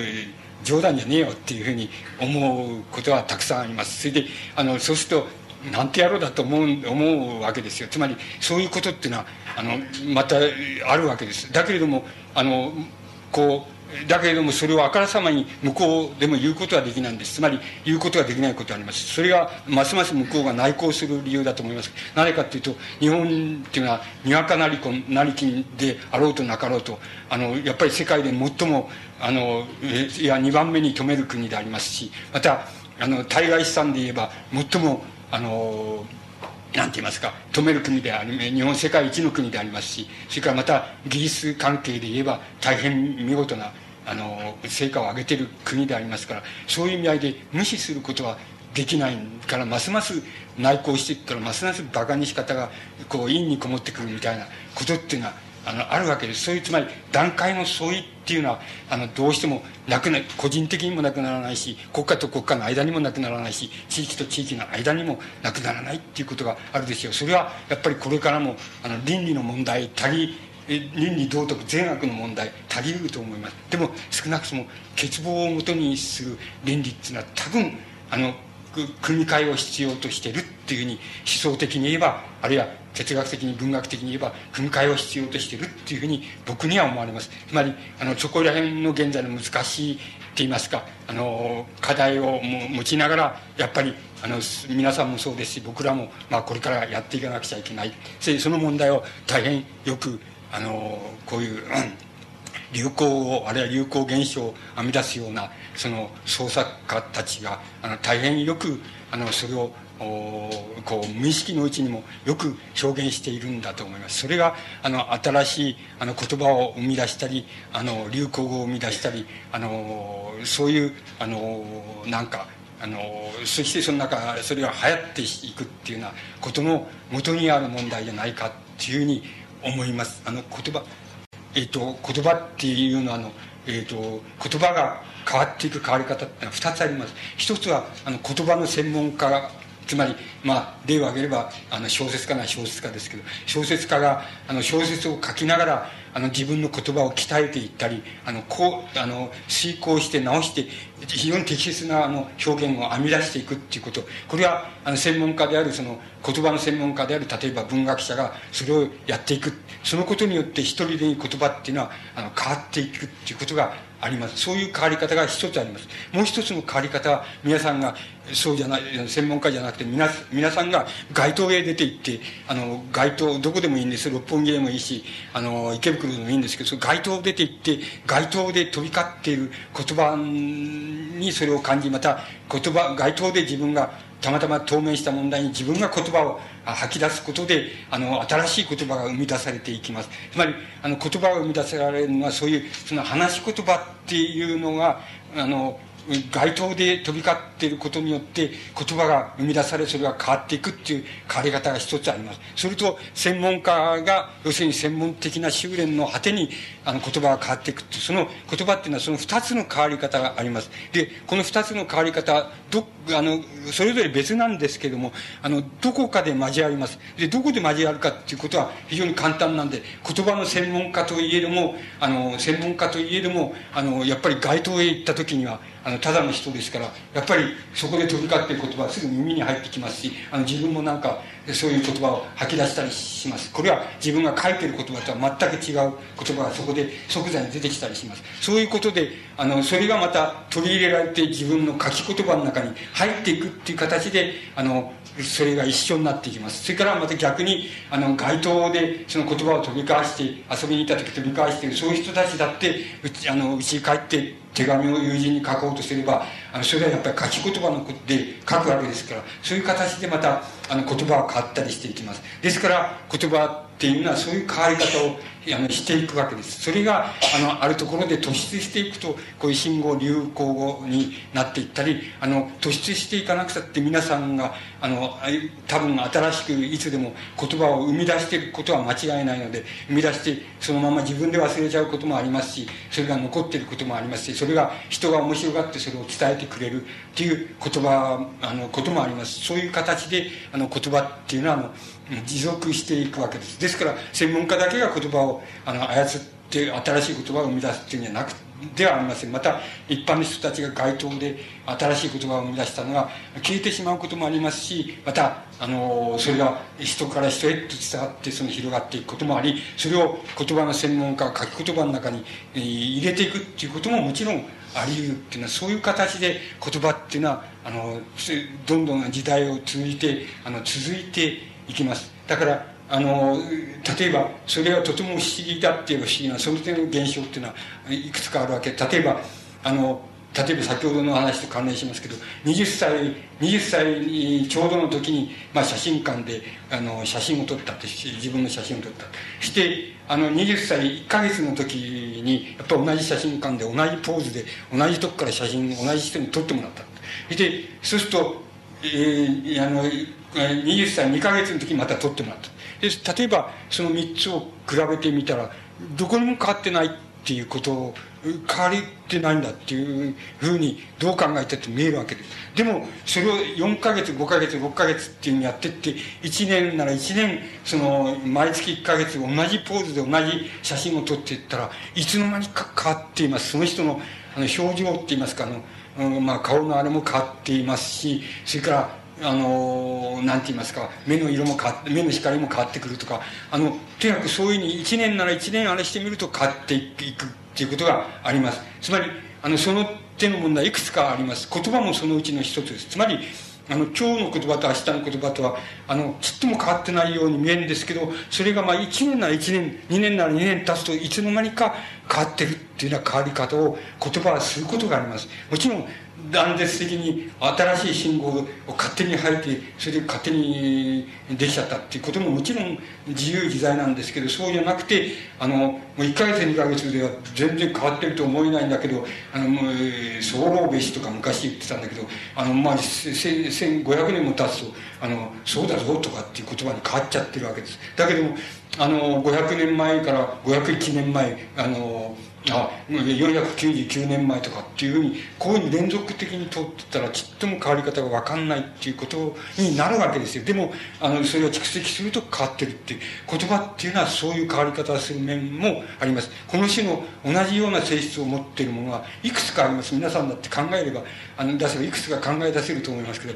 そういうふうなものがあの一様にあの言葉の何て言いますか断続性つまりあの信号とか流行語っていうのと同時に連続言葉の連続性日本語は日本語じゃないかっていう連続性その2つの面をあの作ってあの時代とともにあの移っていくっていうことにあのなるわけです。であのこれが多分あの言葉の持ってるその整理整理と言いましょうか真理と言いましょうかそういうものに属するわけでその背景の社会はあの、まあ、それぞれいろいろ変わっていくっていうようなことになると思います。でこれからの日本の社会の変わり方もまあ今の延長線でいくでしょうけれどもあの言ってみれば多分あの欠乏をもとにする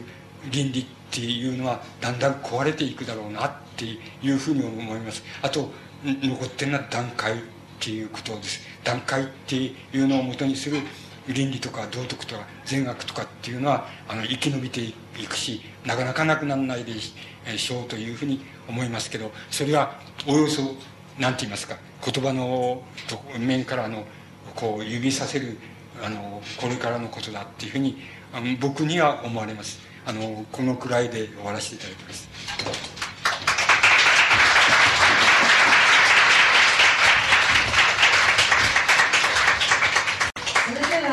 質問がありましたらお受けしたいと思いますのでどなたかありましたらどうぞこの機会に。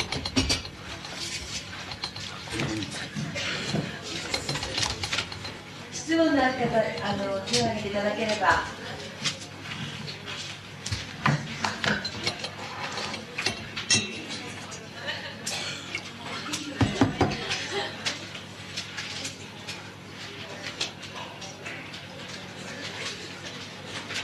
のございませんか？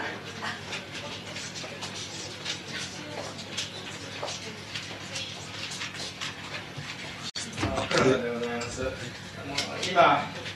えー、終わりでも、えー、強調しておっしゃってくださいましたがその倫理とか道徳というのはどこから出てくるかその判断はというところで、えーとそのまあ、これからの世の中でその段階を必要とする倫理観というところをあのおっしゃいましてこれを終わりにも強調してくださいましたがあの私もう一つこれもう少し具体的に分かりませんのでそこのところをあの少しお話していただきたいと思います。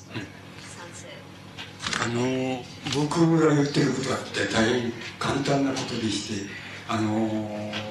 先ほども例の例にとりましたんですけども、まあ、例えば、えーと、ある職場に勤めていて、えーえー、自分が給料が、えーえーと、30万円だったそれで、えーとまあ、A 君なら A 君が20万円だった。どうも考えてみるとあの自分と A 君とはその仕事の能力から言っても仕事ぶりから言ってもあの全然そのうん変わりがないと。あのむしろまあ自分の方が少ないくらいだけどもあ自分の方がダメなくらいで A 君の方がいいくらいなんだけどもあの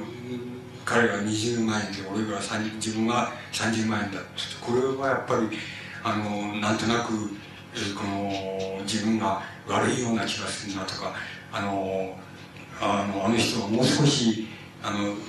給料を多くなって自分少なくとも自分と同じぐらいの給料はもらえるべきなんじゃないかなっていうふうに、まあ、そういう時に思うとします。そうするとその思ったことが多分倫理とか道徳のあの一つの元になるっていうふうに思います。それを広げ広げていけばその社会的な倫理とか道徳みたいになると思いますしまた例えばあの社会の中におけるその新商者問題とか老人問題とかっていうのがあるとやっぱりあのそれはあの手足がちゃんと動かせてきて働ける人人から見ると働けない人がいる。それはやっぱりあのこれじゃダメだあの働けない人をなんとかあのしなきゃいけないんじゃないかなっていうふうに思うところからまた社会倫理っていうのが出てくるかもしれない。で、うん、僕が言うその段階の元にする倫理ってとか道徳とかっていうのはまあ言ってみるとそういう意味になりますがはい。ありがとうございました。他に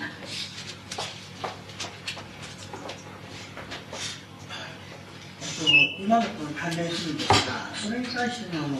欠如をもとにした倫理観が崩壊していくんじゃないかと言われたんですよ、その欠如をもとにした倫理観というのが、あの段階をもとにした倫理観というのは分かるんですが、今一つちょっと具体的に発揮しないことと、もう一つあの環境問題に対して、あの人間は汚染されているばっかりじゃなくて、主体性あることを完全に言いなきゃだめだと、でそのことはエコロジー運動だとか、そういうところを見ても確かにそういう問題言えると思うんですけれども、例えば、あの核の問題でも、ある歯止めにはなってるんじゃないかと。あの例えば反核運動だとか、まあ、世界が崩壊しちゃうだとかそういうことを言っちゃだめだよっていうことはとても分かるんですが、ある歯止めにはなってるっていうところを吉本さんはどういうふうに評価されるんだろうかということをこの2つちょっとお聞きしたいんですが。あのはあの歯止めにはなってるんじゃないか反核っていうあれのっていうところからあの申し上げますとあの歯止め歯止めにはなってるんだって思わなければあの当事者は困るって言いますかね。困るでしょうね。だからそう思いたいわけですけどあのどういうどういうどういうふうに歯止めになってんだっていうふうにとすこぶる曖昧なことになると思います。僕僕僕はそれは僕僕の考え方ではその、えー、今今までとか今でもいいですけど例えば文学者でいうと大江健太郎さんってそうですけどあのそういう人が持ってる反核の、えー、反核っていうのは僕はやっぱり欠欠如をもとにする倫理って言いましょうか。それから発症してるっていう思う思うんです。つまり欠如のない人から欠如のある人に向かってあるいは、えー、核核えー、軍備な核軍備に対して知識を持たない人から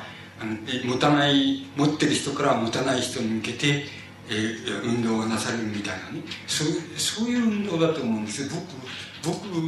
反核運動ってのは別にしないでむしろ反対したりしたんですけどあのその反対っていうのは何かという核戦争した方がいいって言ってんじゃなくいう反対じゃなくてあのそれ違うんだっていう反対なんでつまり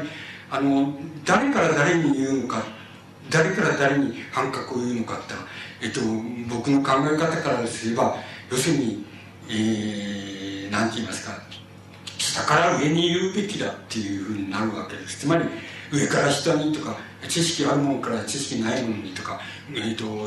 ね、あの自分の軍、えーと、核装備を持ってる人たちから持ってない人たちにあの持って持つ持つ持たないと関わりないような民衆に言うんじゃなくて民衆の方からあの持ってるやつでねやつに向かってあのそんなものは捨ててしまえっていうのが反革運動なんでつまりそ反対運動っていうのはやっぱり習慣的なんですね。習慣的にあの欠如をもとにする倫理を倫理をあの運動の原理にしてきたそういうところから発祥してるわけですよ。だけどそれはダメなんだって要するにっていうのが僕の反対の仕方なんですそうじゃないんだって。反核っていうのはつまり核戦争っていうのはもできるやつはないかって核軍備を持ってるやつ核軍備を持ってるやつは誰か。持ってるのはどこの国かどこの国かそれははっきり分かってる。でじゃあどこどこの国とどこの国が一番しそうかってやりそうかっていうのも分かってるわけ。それでそれじゃあやりそうなやつのうちでえー、あのちゃんとあれしてきますとその中でボタンを押せそうなやつは誰誰と誰と誰なんだっていうこともまずその100人か1000人かそのくらいの範囲で分かるわけです。そしたらその人に向かってあの多くの人がその人に向かってね反核を訴えたり反核を失うきゃお前ダメだぞっていうふうに言うべきだと思うんですよ。ところがあの欠如をもとにする倫理から走ってる反核ってのは逆なんですよね。あの知識のあるものからあの知識のないものにあの反核を訴えたりその核軍備をしてるくせにあのしてるくせにしてる連中があのなんかしてないしてないっていうのもそういうするあれさえ道具さえ持ってないような民衆に反核を訴えたりとかねしてるわけでそうしたらば必ずそれは、えーと、とお前の反核はインチキだっていう人がまた出てくるに決まってるのであのそれは僕もそうそうですけどもそそれはちょっと要するに欠如をもとにしてそういう運動を組み立てられた運動ってみんなダメだと思う僕は極端なこと言っちゃえばダメだと思ってるわけだからあなたがおっしゃるのは反かけっていうのはいいいけれども全然違うじゃないかってあの欠如をもとにしてるじゃないかつまり欠如をもとにしてるっていうか欠如をなんていうか頼みにしてるだろうって人間の欠如っていうのはつまり持てるものと持たないものがいるっていうことはあの持てさええっとそれをボタンを押せる人と押せない人がいるっていうのが分かってるのに押せる人が反核を言うことはないでしょうとか知識のある人が反核を言う人知識のない人に反核を言うってのは筋違いでしょって逆縁でしょうっていうふうに思うわけ。つまりそのこういうのとこういうのはうまくあなたに通じないと思うけれどもしかし僕が言ってる僕はあの大変重要なことつまり僕はあの手筋をもとにする倫理ってだんだん壊れていくんじゃないかっていうのは相当あのつまり相当なんて言いますか見通してるつもりですからあの世界史っていうのを見通してるつもりですからあの根底的なことなんです。こんなこと言って分かる人なんかいないと思う思うくらいあれですけどね。あの僕はダメだと思ってだけどあの今まで行われてきている今も行われてるかもしれないけどその反核って全部そうですよ。あの持てるものが持たない人にあのを脅かしているわけです。反核でも何でもそうですけどね。脅かしているわけでも爆発するぞとかって脅かしてるんだけどその脅かされてる方は何も爆発する手段もないしでボタンを押すあれを持ってるわけでも何でもないんだけどそれをそういう手段を持ってるやつが持ってないやつに「ダメだぞ」みたいなあの脅かしてるっていうかそれはもう逆縁なんです。それは欠如をもとにしている倫理があの倫理を運動化すると社会運動化するとみんなそんなになっちゃうんですね。それはもう僕に言わせればそんな部分的修正じゃないんですよ。それはもう根底から考え方を変えなきゃダメだっていう課題に当面してるっていうふうに僕は思っていますけどね。えっともう一つは何でしたっけ？って初めのあんまり言ってるうちに、まああえそうですか。あ僕はそう思ってだからそあなたこのぐらいでは納得されないでしょうけれどもしかし僕はあの大変こうあの大深い大きな根底で言ってるつもりであの単に別に反核がどうだとかそういうこととかねあれだけじゃなくてあのあの人間の思考の転換としてあの欠如をもとにした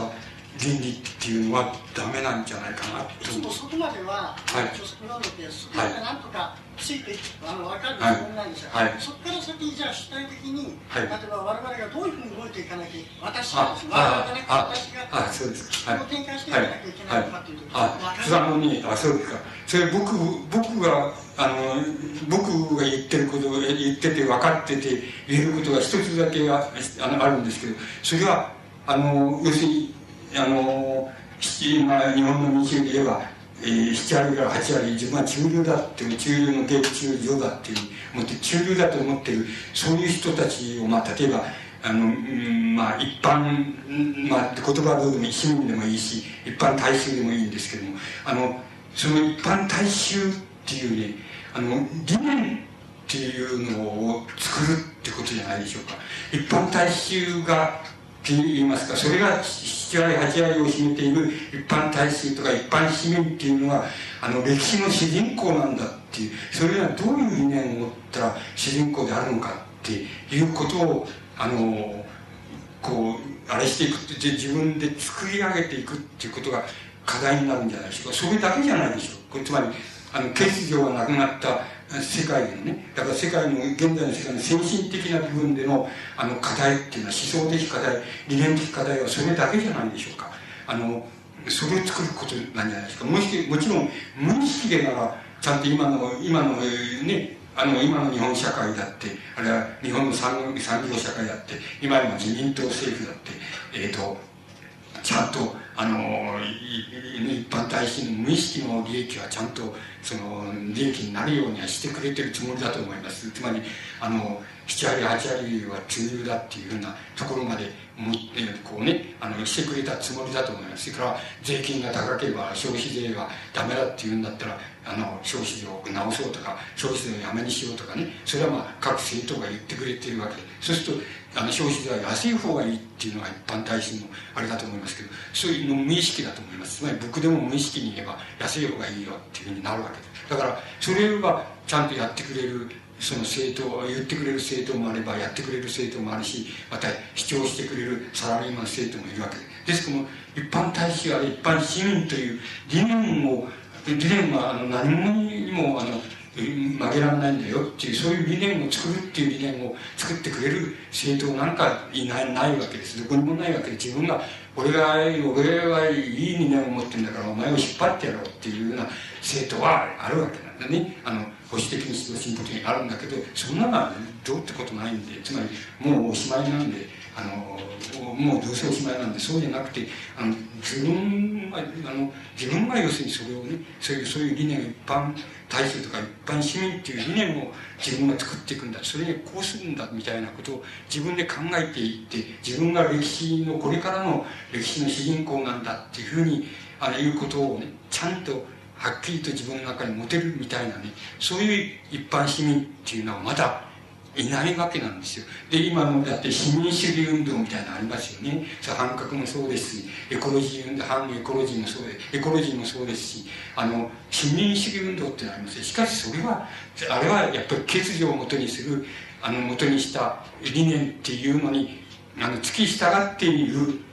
それをソフトにしているだけのそれはあの運動ですよね。それはそれが市民主義です今ある市民主義でそうじゃ僕が言ってるのはそうじゃないですよ。一般一般市民っていうそういう市民をあの自ら誰にも上上に誰に引っ張ってくれる人なんか誰もいないんだっていうことを前提にしてそういう理念を作っていくっていうことなんでそれが課題なんですよ。それが多分あの現在の世界の先進的な社会でも僕は唯一の課題だと思います。後の課題は多分先進的なところでは社会では終わってると僕は、ね、正直に言ったら本当は終わっちゃってるんですよ。正直に言わなきゃねあのいやまだこの片手になんじゃないか。日本だってあの僕えっ、ー、とあの山谷に行けばあるじゃないかとかね西成行けばあるじゃないかこういう言ってあれ確かにあるんです。つまり個々のねそういうものが解決してるとはちっとも言ってないんです。よ僕は言わないんだけど一般論として言えばそれは終わっちゃってるんです。つまり理念の問題としては終わっちゃってるんですよ。つまり世界の先進的な部分では終わってると僕は思います。ですから本当に正直に言ったらそれだけしかないんですあとあの民主と一般市民が自分を解放するって言いますか。解放する理念をちゃんと持てる。上に誰かが解放してくれてるか解放されるっていうんじゃなくて誰もいないってことを前提にして解放してくれるとか指導者とかそんなのはいない。ただ自分は社会の主人公だから自分が決めていくんだっていうそういう理念を作れる作るっていうことがあの僕は唯一の課題だっていうふうに思ってます。それは正直なところですね。あのもちろん誤解してほしくないことはつまり全部そうかっていうことじゃないですもちろん片隅に行けばいくらでも飢えてる人だっていますよね。こうクリステン・ラムスであれっていうような人もいますし西成行けばそれはあのそれこそいっぱいのかけそばみたいな人、まあ、もちろんいるわけですからね。あのだからそういう具体的なこと言えばいくらでもありますしそれからそれぞれの皆さんの職場だって僕の住んでるその文学の世界だってあの面白くないこと不合理なことっていっぱいあるわけですよね。あのあるからそんなことはそのところどころで具体的に解決していかなきゃいけないけど一般の理念の問題っていうのは問題としては多分そのそれだけしか残ってないっていうそれをそれが課題じゃないでしょうか。はい。あどうもありがとうございました。あの吉本先生には大変お忙しいところをご講演を引き受けていただきましてありがとうございました。あの花束造成がありますので。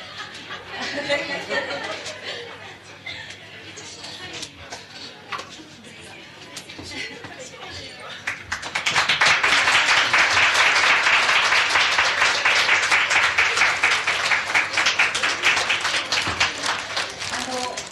これを持ち出して講演会を終わります。あの吉本先生が開場されるまでしばらくご着席ください。あのそれからアンケートにつきましては入り口の角の方に置いてください。よろしくお願いいたします。どうもありがとうございました。